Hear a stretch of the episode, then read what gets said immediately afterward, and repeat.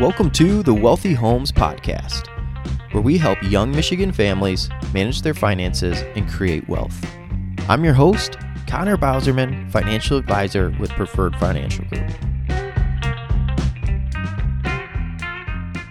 Welcome back to the Wealthy Homes Podcast. I am your host, Connor Bauserman, financial advisor with Preferred Financial Group, and I am going to be interviewing Ryan Underhill in today's episode.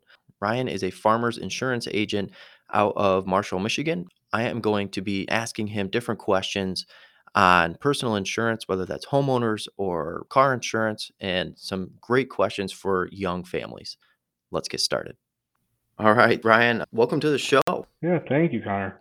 So most times, you know, when I I'm, I'm trying to pick out certain people that I wanted to have on the podcast, you know, I'm looking at are they trustworthy? Do they know their stuff?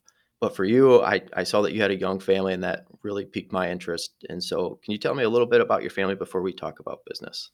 Yeah, for sure. My wife, uh, Teresa, I actually met her at College.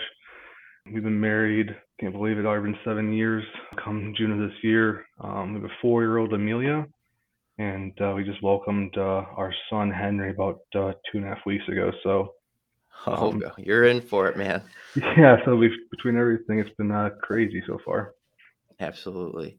Yeah, I've got two young kids of my own, and and yeah, once you bring in the second one, things start to get a little bit more chaotic. But you spread them out a little bit better than I did. So Yeah, yeah, we're, we're playing man-on-man defense now. No more zone. no, no. Yeah, think about getting a, a third, or you guys are done. I think we're done. We got a boy and a girl, and um, I think we're perfect now. Yep. Yeah, you don't want to get outnumbered. Exactly. Yeah. So a little backstory. I, I knew Ryan back when I did an internship in college. And that was kind of where I first met Ryan. And then I've been following Ryan over the years on social media and, and, and staying connected to him that way. But tell everyone a little bit about your backstory and kind of how you got to where you are now. Yeah, I um I went to Olivet College thinking that I was going to go into be a, a surgeon. My uncle was a surgeon. and I thought, you know, I, I go under undergrad here and, and and then go somewhere else for med school. Um, then I realized I didn't like blood, so that that lasted about uh, two some two semesters, and I was like, okay, I'm done. Um, so I I've always heard about the Alvet program, so I got into the Alvet uh, program not for insurance but for financial planning. Went through that, got a job right out of college um, at a firm up in Lansing called the Centennial Group. Did that for about two and a half, three years, and loved it. I we I uh, my team, everyone there was awesome. We grew but just you know, I kind of was homesick. My wife, my girlfriend at the time, was at in Marshall. Actually, she moved to Marshall for her job in Battle Creek. I just kind of, uh, I'm a, I was a 21, 22 year old kid that kind of want to be back where I grew up from, from Marshall. So I looked at uh, positions online. I, I knew one of the State Farm agents in town and took a shot and never thought about P&C business in my entire life. went right went to uh, her and uh, stayed there for about seven years. So I was in the agent aspirant program with State Farm. Um, planned on staying with State Farm all the way through. Had the opportunity to look at two different off, a couple different offices to actually apply for and try to uh, interview for in uh, Whitmore Lake and Grand Rapids.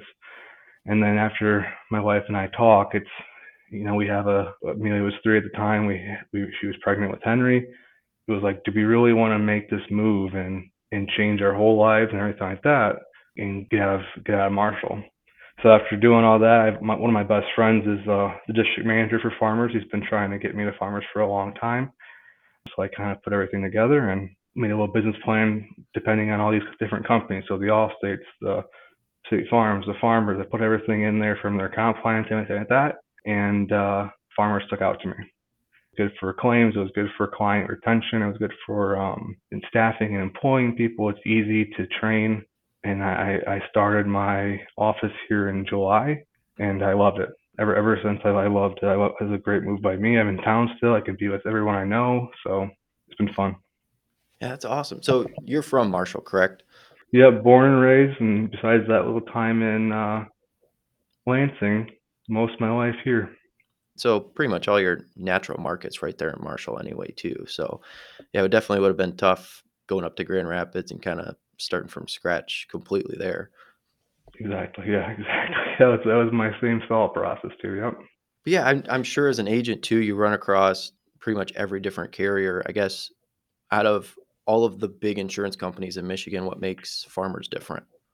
From from my standpoint, Farmers has been I've never seen it on my end for a company to want to help a client, want to help an office, write business.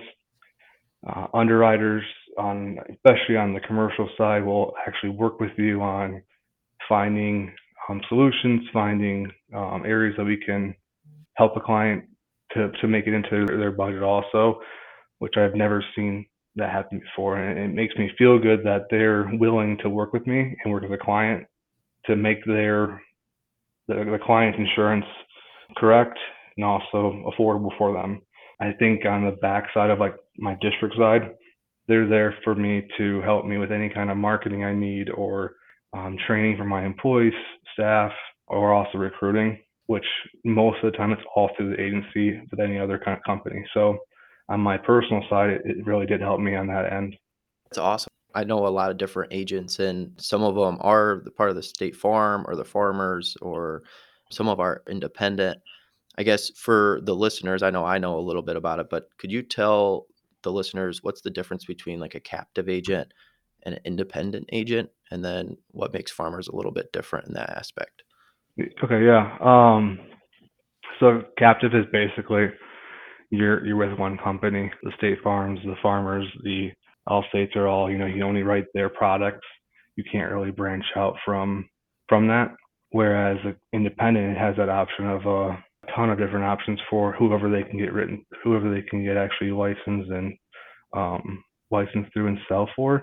They can they can help a client out with those different options. So Captive Dove does have that backside of a company support, company marketing. You're gonna you're gonna know when you hear Underhill Agency Farmers Insurance, you're gonna have that jingle in your head of farmers. So those kind of things on the backside is a little bit different than what you're gonna get on the independent side. Absolutely. Yeah, I know even just dealing with different financial companies as a independent advisor, there are definitely some companies that I'm like, there's no way I would ever do business with them. It's not just the product that they offer, but the whole back end. And so it sounds like Farmers for sure is not only a good product for your customers, but also has that back end um, as well. And the nice thing about Farmers is that Farmers is owned by a company called Zurich. So we have Farmers, so the umbrella of Farmers over us, but we also have um, Bristol West for more higher risk of a client for their auto insurance. We have Foremost, so anyone that has a uh, manufactured home for sure, but also it's like your, all your toys, so your boats, your ATVs, your RVs, your travel trailers are all going to go through um, Foremost. And then, uh, you know, if we can't write any the the commercial business policies through farmers, we do have Craft Lake, which is a brokerage. So we can go through them. They have hundreds of different options we can go through, companies we can go through. So the nice thing is I still have that independent options. I just don't have to go that route. If our company is going to be already there for the client, I don't have to go that route, but I do have that option. I don't have to tell that client, no, sorry, I can't help you. Actually, I can do now is say, hey, you know what, we can't do it with farmers, but we can do it with this company and, and still provide everything you wanted. It's kind of like the perks of the independent, but you also have the perks of the captive. One question that, you know, not only do I have, but also for the listeners, couple of years ago, Michigan made some changes uh, when it came to no fault. Could you explain kind of no fault to to everybody listening? Yeah, nice, easy thing to explain. Yeah. uh, so no fault in general. I don't know why they call it no fault reform. It's uh, no fault in general. Just in Michigan itself is if you get in an auto accident and you- two different cars are in the accident, your own insurance is going to pay for any kind of damages to your vehicle. So if you have comp- comprehensive and collision coverage, the collision is going to cover your kind your damages for that onto your car. So they called it no fault reform. It didn't really change anything with, with that rule. Um, it's more on the medical side. So to make it even more confusing, auto insurance, they took what used to be unlimited. So if you were hurt in an auto accident, you had coverage the rest of your life, no matter what, either you know through your uh, health insurance first, and then secondary through your your auto auto provider, auto insurance. Now it's uh, you still have that same option to stay at unlimited, but now you have about seven different options underneath that. So you can go with the unlimited. You can stay at 500,000 for medical. So the first 500,000 is paid by farmers, State Farm, your your auto insurance company, and the rest is going to be paid out by either you out of pocket or your health insurance that if they do cover. Second is going to be the 250,000. So same same idea as the 500,000. If you have Medicaid, you can opt to go to 50,000. Um, Okay. so the first 50,000, and then last is uh, Medicare, which you can actually completely opt out. Also, along with the if you have a health plan that qualifies as a um, as an actual health plan that would cover qualified health plan is what it's called on our side, and that means you can actually opt out completely from no medical on your auto insurance at all, which is always very worrisome for me because it does save you money, Right. but back end if something happens, you might be out of a lot of money because of things that aren't covered with some type of medical health insurance plans. Yeah, I had I had kind of figured that they had changed some of the medical on the no fault, but yeah, I didn't know quite like that you could save money when it came to Medicaid and Medicare. I did not know that. Yeah, and it uh, always will try to teach our clients that like they, they had those options but I, I want to show them those options but i will always try to inform them that probably won't be the best option for them because of the downside there's always going to be a Right. downside of you, you are saving money but god forbid you were to get into auto accident the things that you know for um, remodeling your house those kind of things aren't going to be happening if you were to opt out completely Right. So that might, in a way, lead into my next question, but what is the biggest mistake you see younger families make when it comes to their homeowners and car insurance? Is that the biggest mistake, or is there something else that's a little bit You know, that's that's one of them. Uh, I think the uh, our generation is is uh, keen on online shopping. When you online shop, you can think that you can inform yourself of the right decisions you're making without having an expert. The, the computer might tell you some things, but so I see a lot of the times like very low limits for your liability on on younger younger families. That just worries me because if you were the one to get into an auto accident, someone comes back and sues you, you might not have enough coverage to cover any kind of assets, income for your next 10 years on there. So that always worries me when I see the lower liability policies. And, and medical also falls under that. You see a lot of people that do go online to shop that are probably at that lower 250,000 for medical, 500,000 or even opting out. And we'll- we'll try to have that conversation with them once we're um, they're in our office to explain what they did and and how we can actually make the policy better for them.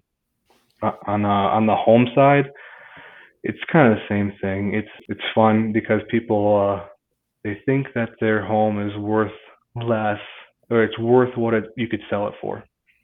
Um, whereas it's, it's actually worth what you can have to build it back for.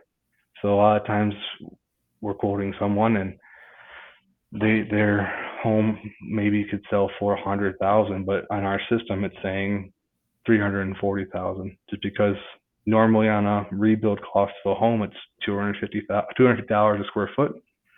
Uh, and, and it kind of explained it to someone saying, hey, this, your policy's at this right now. If something were to happen, you won't be rebuilt back up to what you have currently.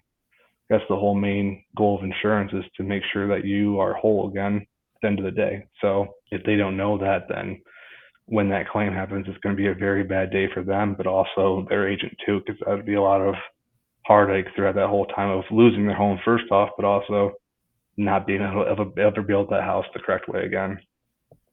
Right. Yeah, and that was, you know, something I had run into a little bit uh, with my own policy, but because just because I've had a home for a couple of years, the value has gone up not only because of just COVID in general, but also because I have done some renovations. Do you see that quite often too, where you're, you're reviewing their policy and they think it's worth X, and again, the, the replacement value is way off?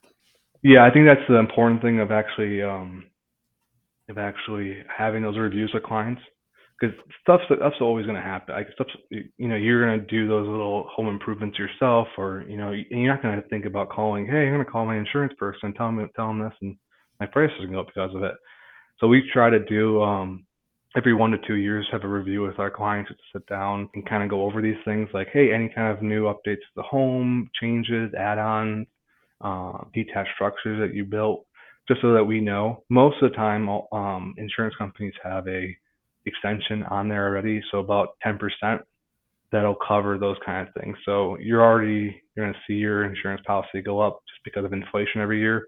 The rebuild costs will go up the coverage a. Right. Um, but it'll also have that extra 10 to 15% depending on the company that'll raise with that also so that you know you don't call for two years you put in uh, you finished your basement.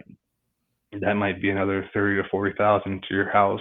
Now if something were to happen you still have that backside but always trying to review just making sure that that actual number now is correct but you always have that backside. Hopefully that there is that extra um, coverage there for you. So I guess one question again I have that's a little bit personal, but I know will help a lot of the listeners here is at what point, you know, when you're owning a car, is it better to then switch from comp, full comprehensive to like a PLPD or vice versa? If you're at a PLPD, at what point should you put on full comp? Oh, well, if you if you always if you have a loan on your car, you're gonna have to do it or a lease. So don't try to get around get around them. They always will send us the letters to our office. Um, but uh, you know, I I honestly think it's a very personal thing with people that sometimes they have a 25 year old car, but it still has value to them in their eyes.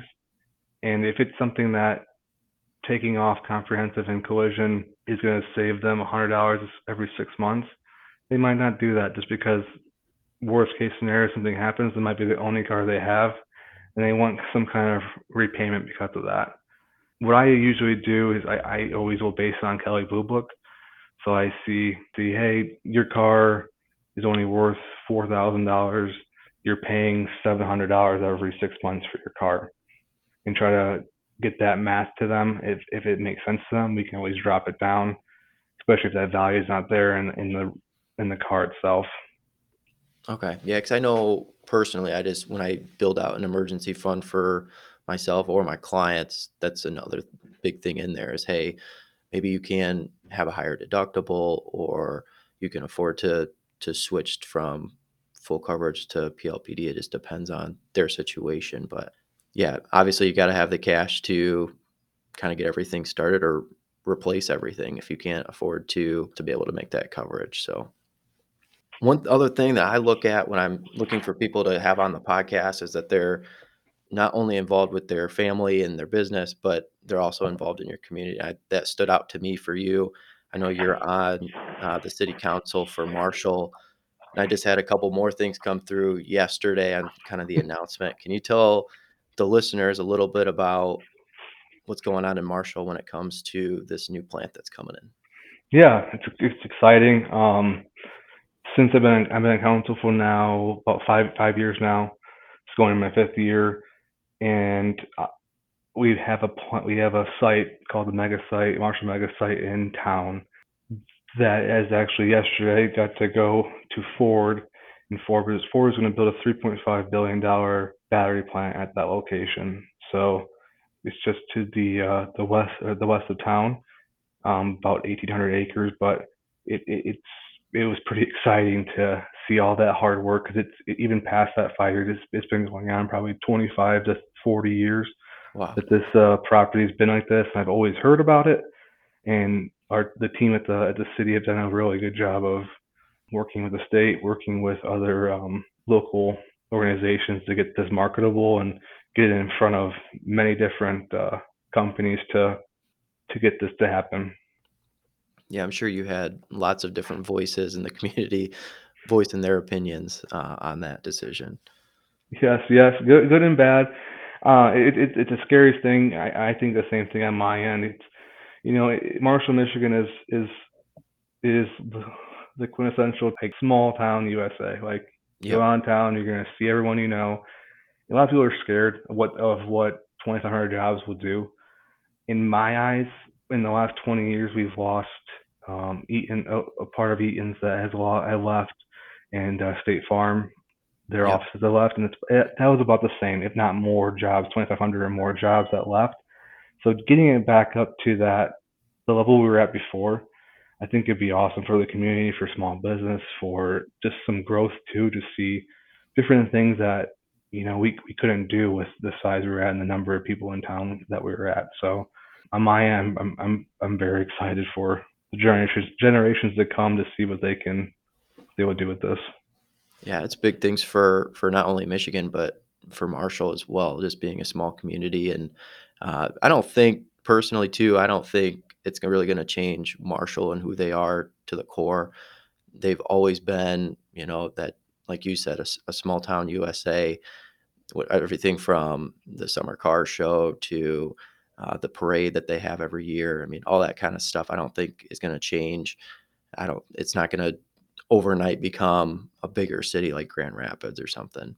No, no, yeah, and I think with the back, that was the coolest thing yesterday of hearing um, from from Bill Ford Jr.